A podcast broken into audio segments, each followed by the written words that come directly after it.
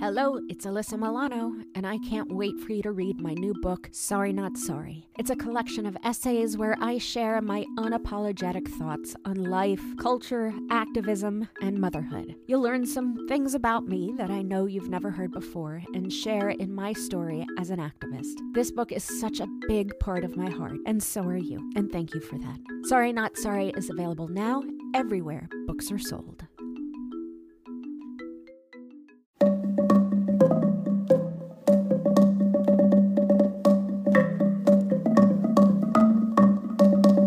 Hi, I'm Alyssa Milano, and this is Sorry Not Sorry.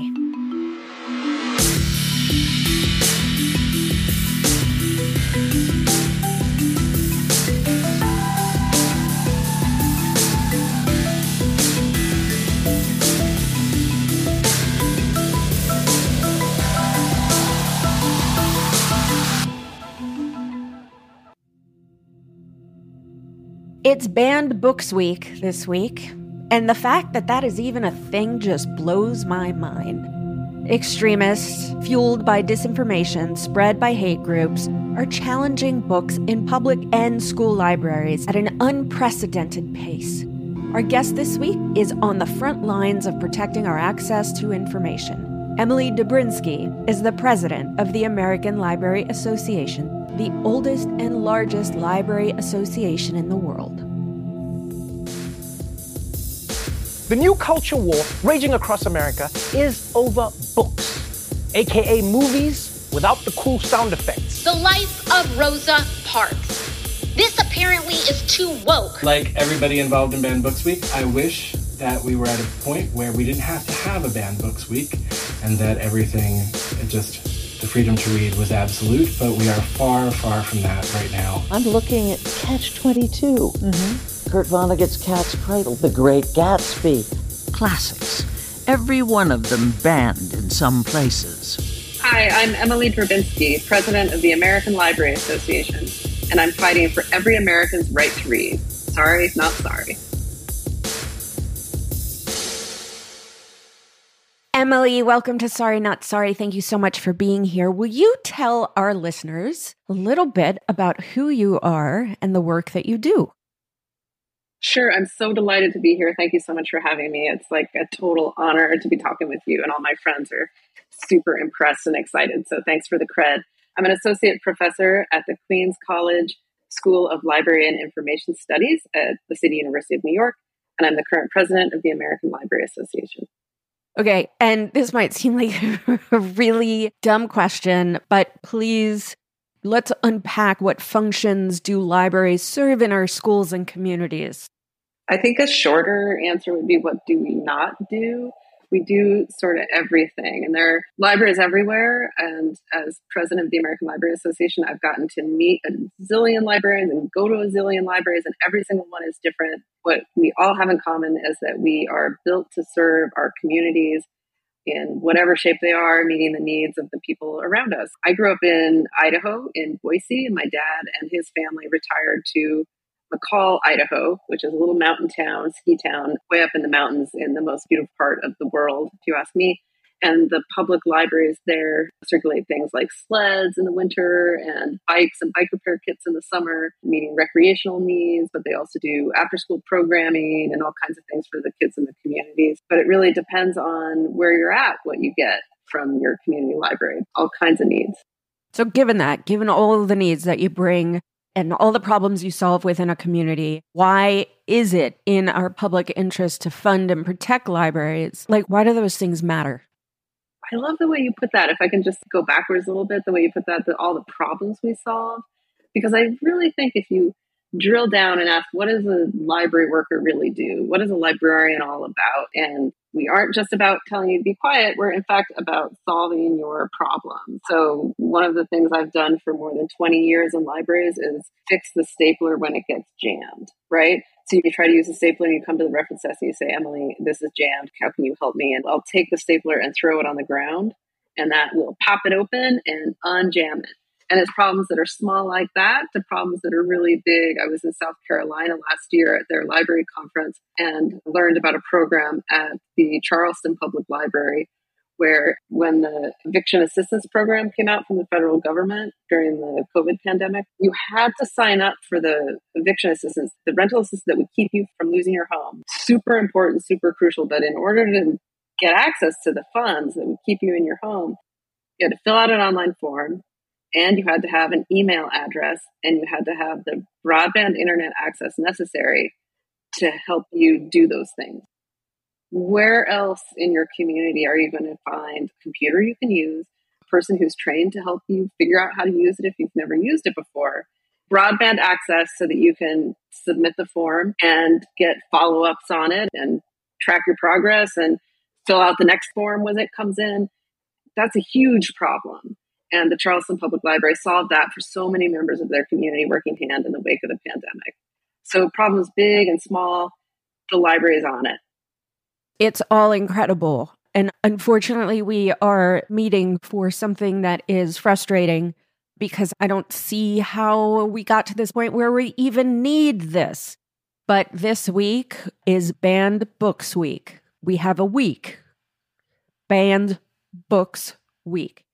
Why do we need it? So, this is a week where all of us care about the right to read and the freedom to read and the liberty to read about ourselves and to learn about ourselves, learn about ideas, come together and say very clearly, very loudly, very publicly that the freedom to read is among the most cherished freedoms that any American has and that is crucial and important to safeguard those freedoms. A Tennessee school board has banned the critically acclaimed graphic novel Maus. It is a true story about the horrors of the Holocaust by Art Spiegelman, and it depicts Jews as mice and Nazis as cats. One school board member commenting on the book saying, quote, "It shows people hanging, it shows them killing kids. Why does the educational system promote this kind of stuff? It is not wise or healthy being in the schools educators and stuff, we don't need to enable or somewhat promote this stuff. We teach this material, to be clear, so that we don't forget. What I hear in your question is like, what? Like, why are we talking about this? How is this not a thing that everybody believes and understands? But this year, it's as urgent as ever that we draw attention to censorship in the American public square as data from the American Library Association that was released just last week demonstrates the groundswell of organized censorship attempts continues to grow, it continues to intensify. We're seeing efforts to ban books about Black experience, queer experience, the experiences of people of color, books by and about these communities.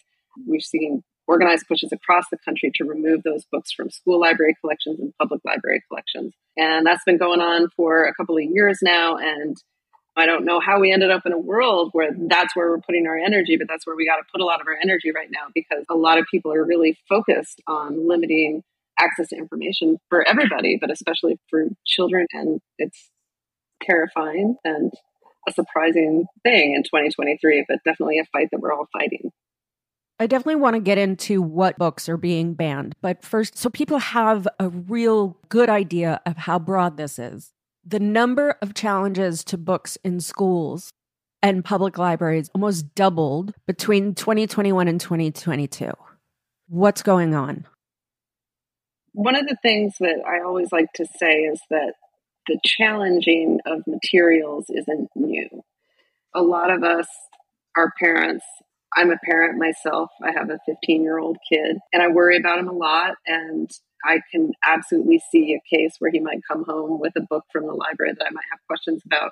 And it's very normal for parents and members of the public to have questions about books that are in library collections. And so most libraries have policies and procedures that can respond to that. So I'd say, oh, I don't know if I feel comfortable with my kid reading. Dune is always the example I use because he wants to read that book and it's way too long.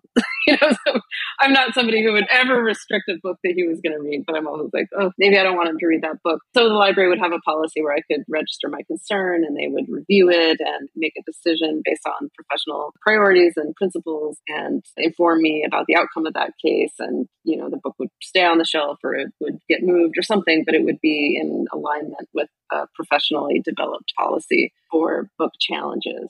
So what's different now is the organized nature of the challenges. So rather than having a single concerned parent, which I think all of us can really empathize with, what we have are people proposing bans on multiple books at a time, sometimes up to 100 books at a time, and challenging them, not because they've read them and found an issue with them. In fact, they often haven't read the books at all, but are using lists that are being circulated to challenge big sets of books in ways that are not authentic and are not really about expanding access or facilitating access to materials for their kids.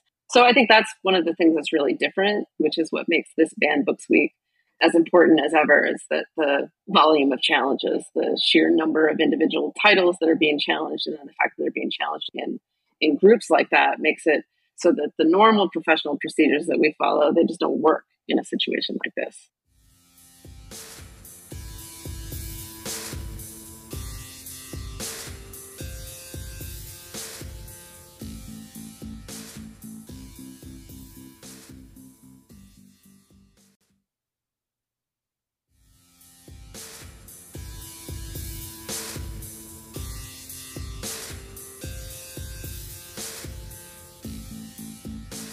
Bans occurred in 32 states, affecting nearly 4 million children and young people. And just this year alone, 1,900 library book titles are targeted for censorship so far in 2023. Let's really unpack what types of books are being challenged. They are books that are by Black authors, by LGBTQ plus authors or about the experiences of those groups by people of color, about the person of color experience, and books that tell the stories of different kinds of American histories that are complex and layered.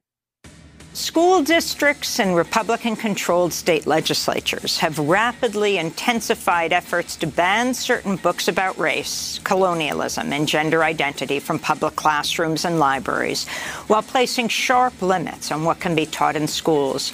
According to PEN America, more than 70 bills to impose educational gag orders have been introduced or pre filed just in the past month you can see a lot of links between the books that are being challenged and other kinds of curricular challenges that we're seeing in K 12 education across the country. It's very clear, I think, that the targets are not individual titles of books, but in fact, whole classes of people that are under threat. Here's some numbers 41% of banned books include LGBTQ plus themes, 40% feature protagonists or secondary characters of color, and 21% address issues of race or racism. Yeah, people don't want to talk about race and racism. That does real harm to the culture as a whole, I think. You would think major organizers are behind these challenges and these book bans. Who is behind the book bans? Is it just this organic upswell of public sentiment happening by itself across the country? I think that's not what's happening. Well, there are organized censorship groups, and some of those I feel uncomfortable naming them. But they are organized groups. These are organized groups, and they're organized groups that are targeting books as part of an overall political program. And are they large groups? You know, I think they are, we don't want to overstate how big they are, but they clearly have significant power. They have the power to drive the conversation right now around libraries as spaces where children are unsafe. And it's just not true. We find ourselves now having to make an argument that libraries are safe for children. A report came out from the Human Rights Campaign recently, a state of the state for trans and gender variant students in K 12 education. 60% reported feeling unsafe at some point in school, 90% reported feeling safe inside their school library. So when it comes to whether or not kids are safe in the library, I think, you know, it's very clear that the library is a haven for students. I think the power that they have is the power to shape the narrative that we're all combating right now, as well as legislation in places across the country where we're seeing from Texas to Florida to Tennessee to all over the states facing legislation that would restrict the right to read. So they clearly have power to back up their interest in removing books from circulation. And these groups that we are just not going to name that are starting these challenges, they often say they just don't want kids exposed to sexuality. Are they challenging books where straight cisgendered people are married or engage in sexual activity by and large? You know, I don't spend a lot of time with their lists, but I think that that's really not what we're hearing. That it's really about LGBTQ plus sexuality is really the concern, although sex education books are targeted as well. And it's interesting, right? Because as anybody who's been a kid before can tell you, exposure to sexuality is something that will happen to you as you grow up. And it's terrifying as a parent. I absolutely understand the anxiety, but I think it is unavoidable. So it's interesting to see the fight be about something that seems unavoidable. But yeah, I think sexuality is definitely something that they're targeting, but LGBTQ plus in particular. And are they challenging books where the main characters are primarily white? I have not seen that, no. Is it safe to say that there are challenging books that depict queer characters or characters of color just living authentically? That sounds like a fair characterization to me. So, what happens to marginalized kids and teens and adults when they can't access literature or information that is reflective of them or their lives. Have you ever read a book that spoke to you, that taught you something about who you were? Yes. Yeah. I don't even think you have to be, you know, different, right? I think it's true for all of us. That's the power of literature that tells some truth about who we are that we couldn't access or understand in any other way. And when we remove books about particular kinds of experiences that removes the opportunity for kids to read about who they are. Or the Department of Education is investigating a North Texas school district. The superintendent was secretly recorded ordering librarians to remove LGBTQ themed books from libraries. The ACLU filed a complaint this past summer based largely on an investigation published by NBC News, ProPublica, and the Texas Tribune. I think it's notable that a lot of these books aren't even read by the people who challenge them. I saw a little news story the other week about a library in Mobile, Alabama that turned back a challenge because the people who had brought the challenge to the books, there was no evidence that they had read them. So I read one of them recently. I like try to read the banned books so that I know what I'm talking about. I read Flamer by Mike Curato. It's a graphic novel about a kid who is dealing with his sexuality and sexual identity at a summer camp and what it's like to be gay at a boys only sleepaway camp. And it was such a tender and warm story about that experience.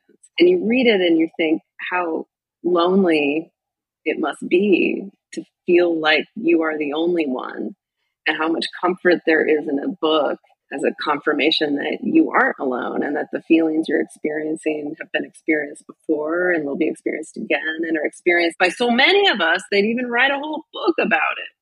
You know and i hear people say things like oh you could just find that on the internet. You could just like google it. I wouldn't recommend that.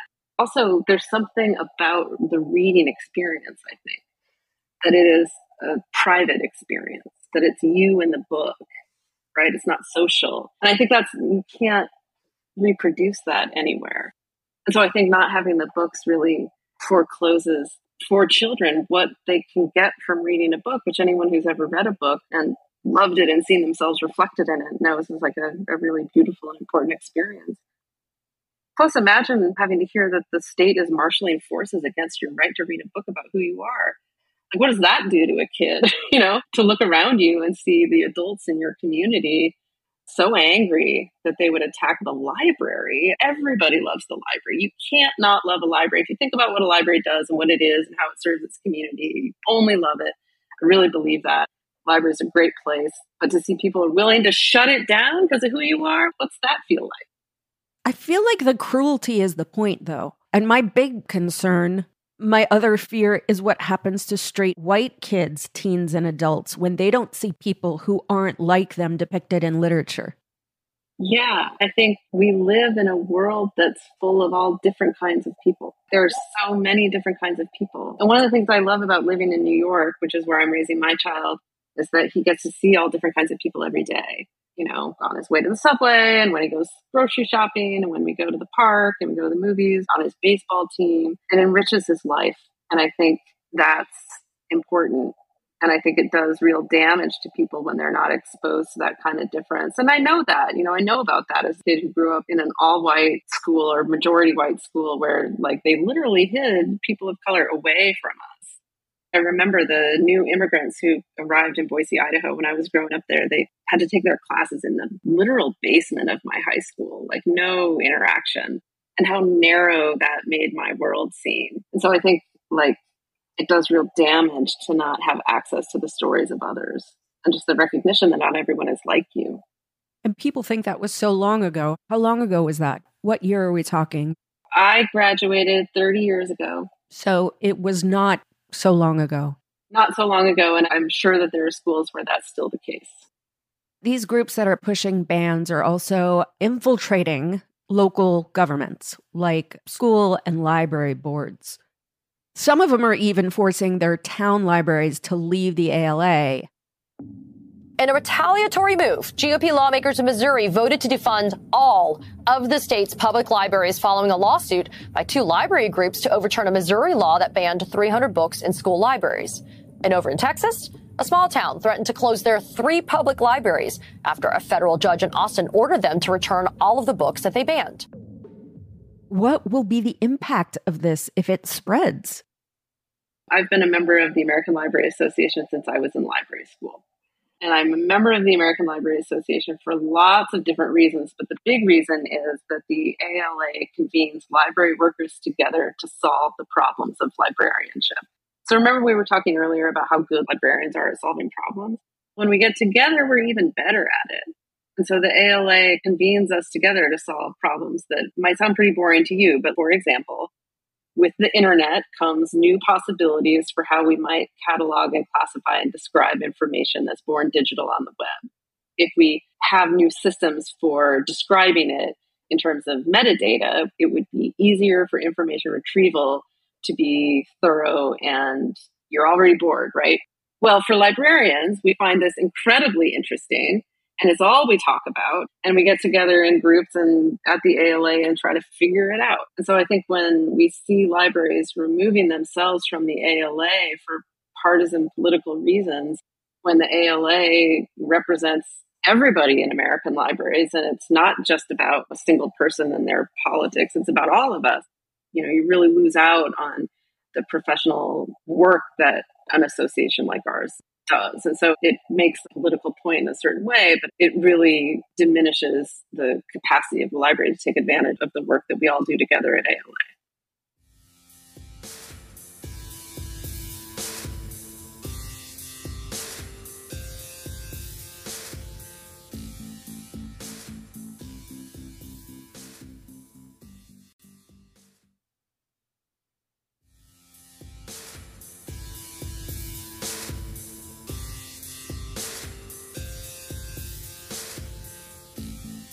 And the ALA started the Unite Against Book Bans initiative.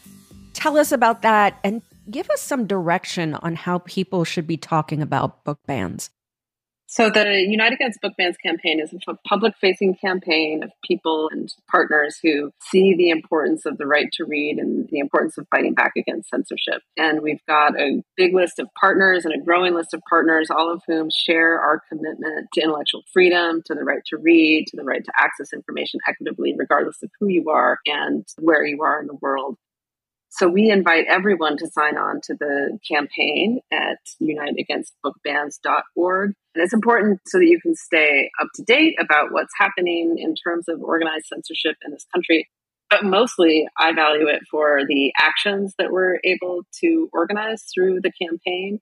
You can report censorship so that we have a fuller understanding of what's happening in this country. But then we are also able to use it to quickly mobilize supporters around local issues when we see censorship issues happening. So it's really valuable in that way.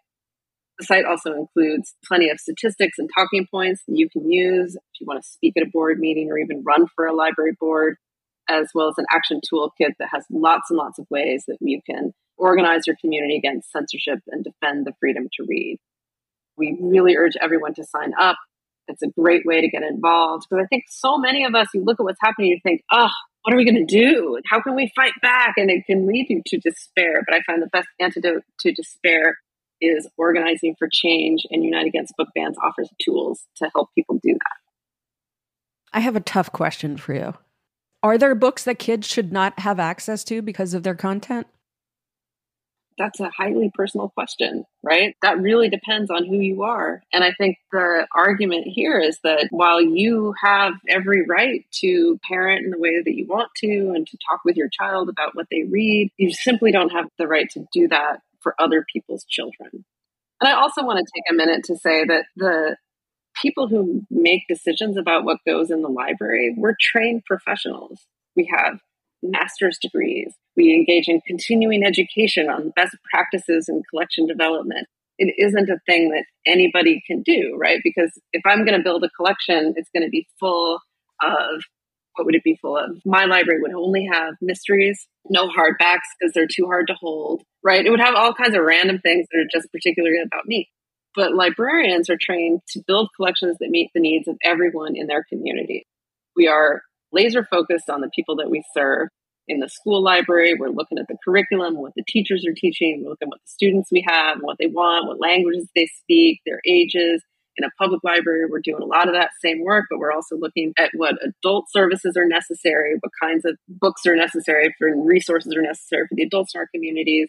I've been an academic librarian my whole life. Well, not my whole life. I had a life before libraries, but I don't remember it now. But we're meeting the needs of the curriculum. We're building collections that match the majors in our programs. And so the project of building a library collection, it's a professional job. And I would no more cut my own hair, or do my own plumbing than I would try to build a library collection if that wasn't my expertise. And even after everything that libraries bring to the community, when you list all of the education that you have in order to be a librarian, even after all of that, it's not really new that libraries and librarians are under attack. During the Bush years after 9 11, the Patriot Act could have forced libraries to effectively spy on their patrons without notifying them. And when they objected, a member of the FBI railed against radical militant librarians. Why are librarians so often under attack? Railing against the radical librarians is like an old story, and we're living this version of it now. That's when I was in library school, and it's when I joined the American Library Association. I joined because I saw an association that really stood for its principles. One of the stories we tell in Standing Up to the Madness is about uh, some of the most tenacious and courageous freedom fighters in this country. These are people you would not want to meet in a dark alley if you were trying to hijack somebody's civil liberties. And uh, of course, I could only be talking about our nation's librarians. we didn't randomly choose a political position on the Patriot Act. We were strong and firm in our core values of intellectual freedom, the right to privacy. Uh, and those things are just baked into what it means to be a librarian. We care about them a lot and they don't change over time. They don't change with political winds. That's exactly what's happening now. You see librarians engaged in the radical act of committing to their principles and core values. And that's what we're doing on the ground as library workers. It's what we're doing as an association. It's interesting. I don't think of us as like constantly under attack because mostly we're just like talking with a student about their sociology final and trying to help them get peer reviewed articles before the deadline. You know, that's mostly what we do. But to be targeted in this way, I think is really painful for a lot of us who have given our whole careers to meeting the needs of people in our communities and to sort of be cast in these ways by, by organized censorship groups has been really disappointing. With that disappointment and that heartache, what gives you hope? go in a library. Every time I go into a library, I see something new, something that I've never seen before, something that knocks my socks off completely. I was at Newark Public Library last week, taking a tour of the collection over there. And I live in New York City, so I'm just across the water from Newark, but I'd never really been there. I had no idea that the library was as powerful as it is. It has an entire Black Newark history sort of focus. It has the largest collection of Puerto Rican literature outside of the island. It is just doing so much good work to document the history of Black Newark, the history of Puerto Rican Newark, and doing that and making all of those resources available to everybody in the community. I walked in, there was a sign on the door for an eviction assistance program that they're running later this week Every library is like that. I walk in and I'm like, what? You circulate carpet cleaners? What? You have a cooking class here? I can't believe you have an indoor play space for kids and I don't have to buy anything for my kid to play on it. It's just every single one is remarkable. And so what gives me hope is going into the library and seeing libraries so well used and so embraced by their communities, because that's the real story here. We've got a small minority making libraries into places where children are not safe. But the big story is, and the story that almost every American agrees with, is that we exist to meet the needs of our communities and to provide equitable access to information and resources for everyone. And I see it every day as ALA president, and it gives me hope and buoys me and keeps me going in the work. Emily Drabinski, you give me hope. Thank you for all you do and for being a part of the podcast. Thank you so much, Alyssa. It's been a total pleasure and a total joy.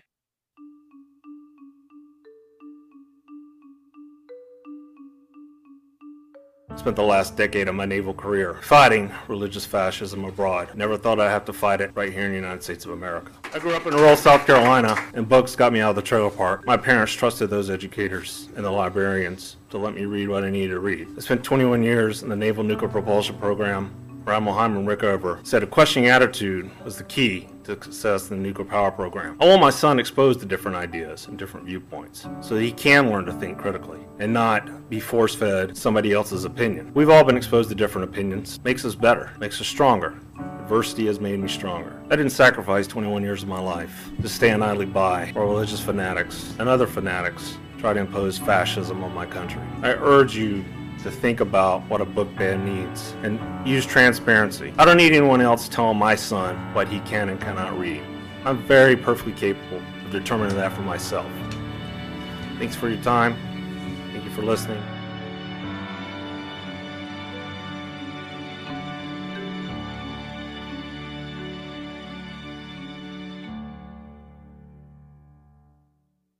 Man, fear is powerful. It might be our very strongest emotion. It's the thing that makes us band together, not in love, but in defiance, in anger, and often irrationally.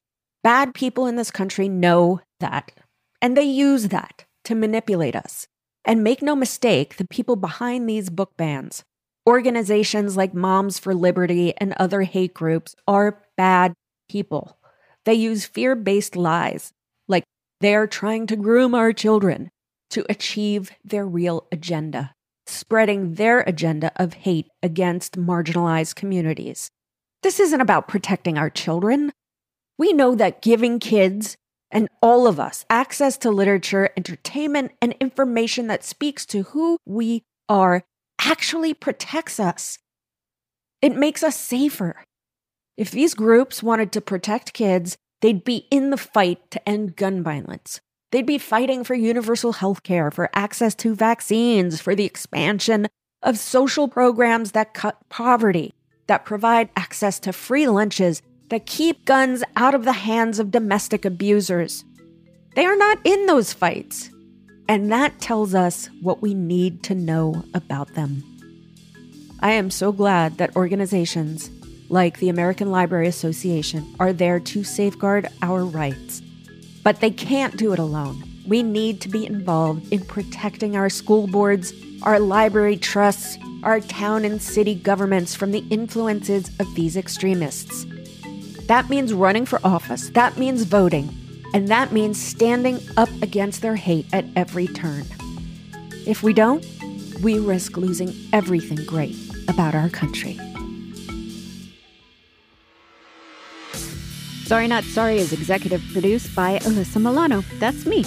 Our producer is Ben Jackson, audio editing and engineering by Maciej Lewandowski, and music by Josh Cook, Alicia Eagle, and Milo Bugliari. Don't forget to rate, review, and spread the word. Sorry, not sorry.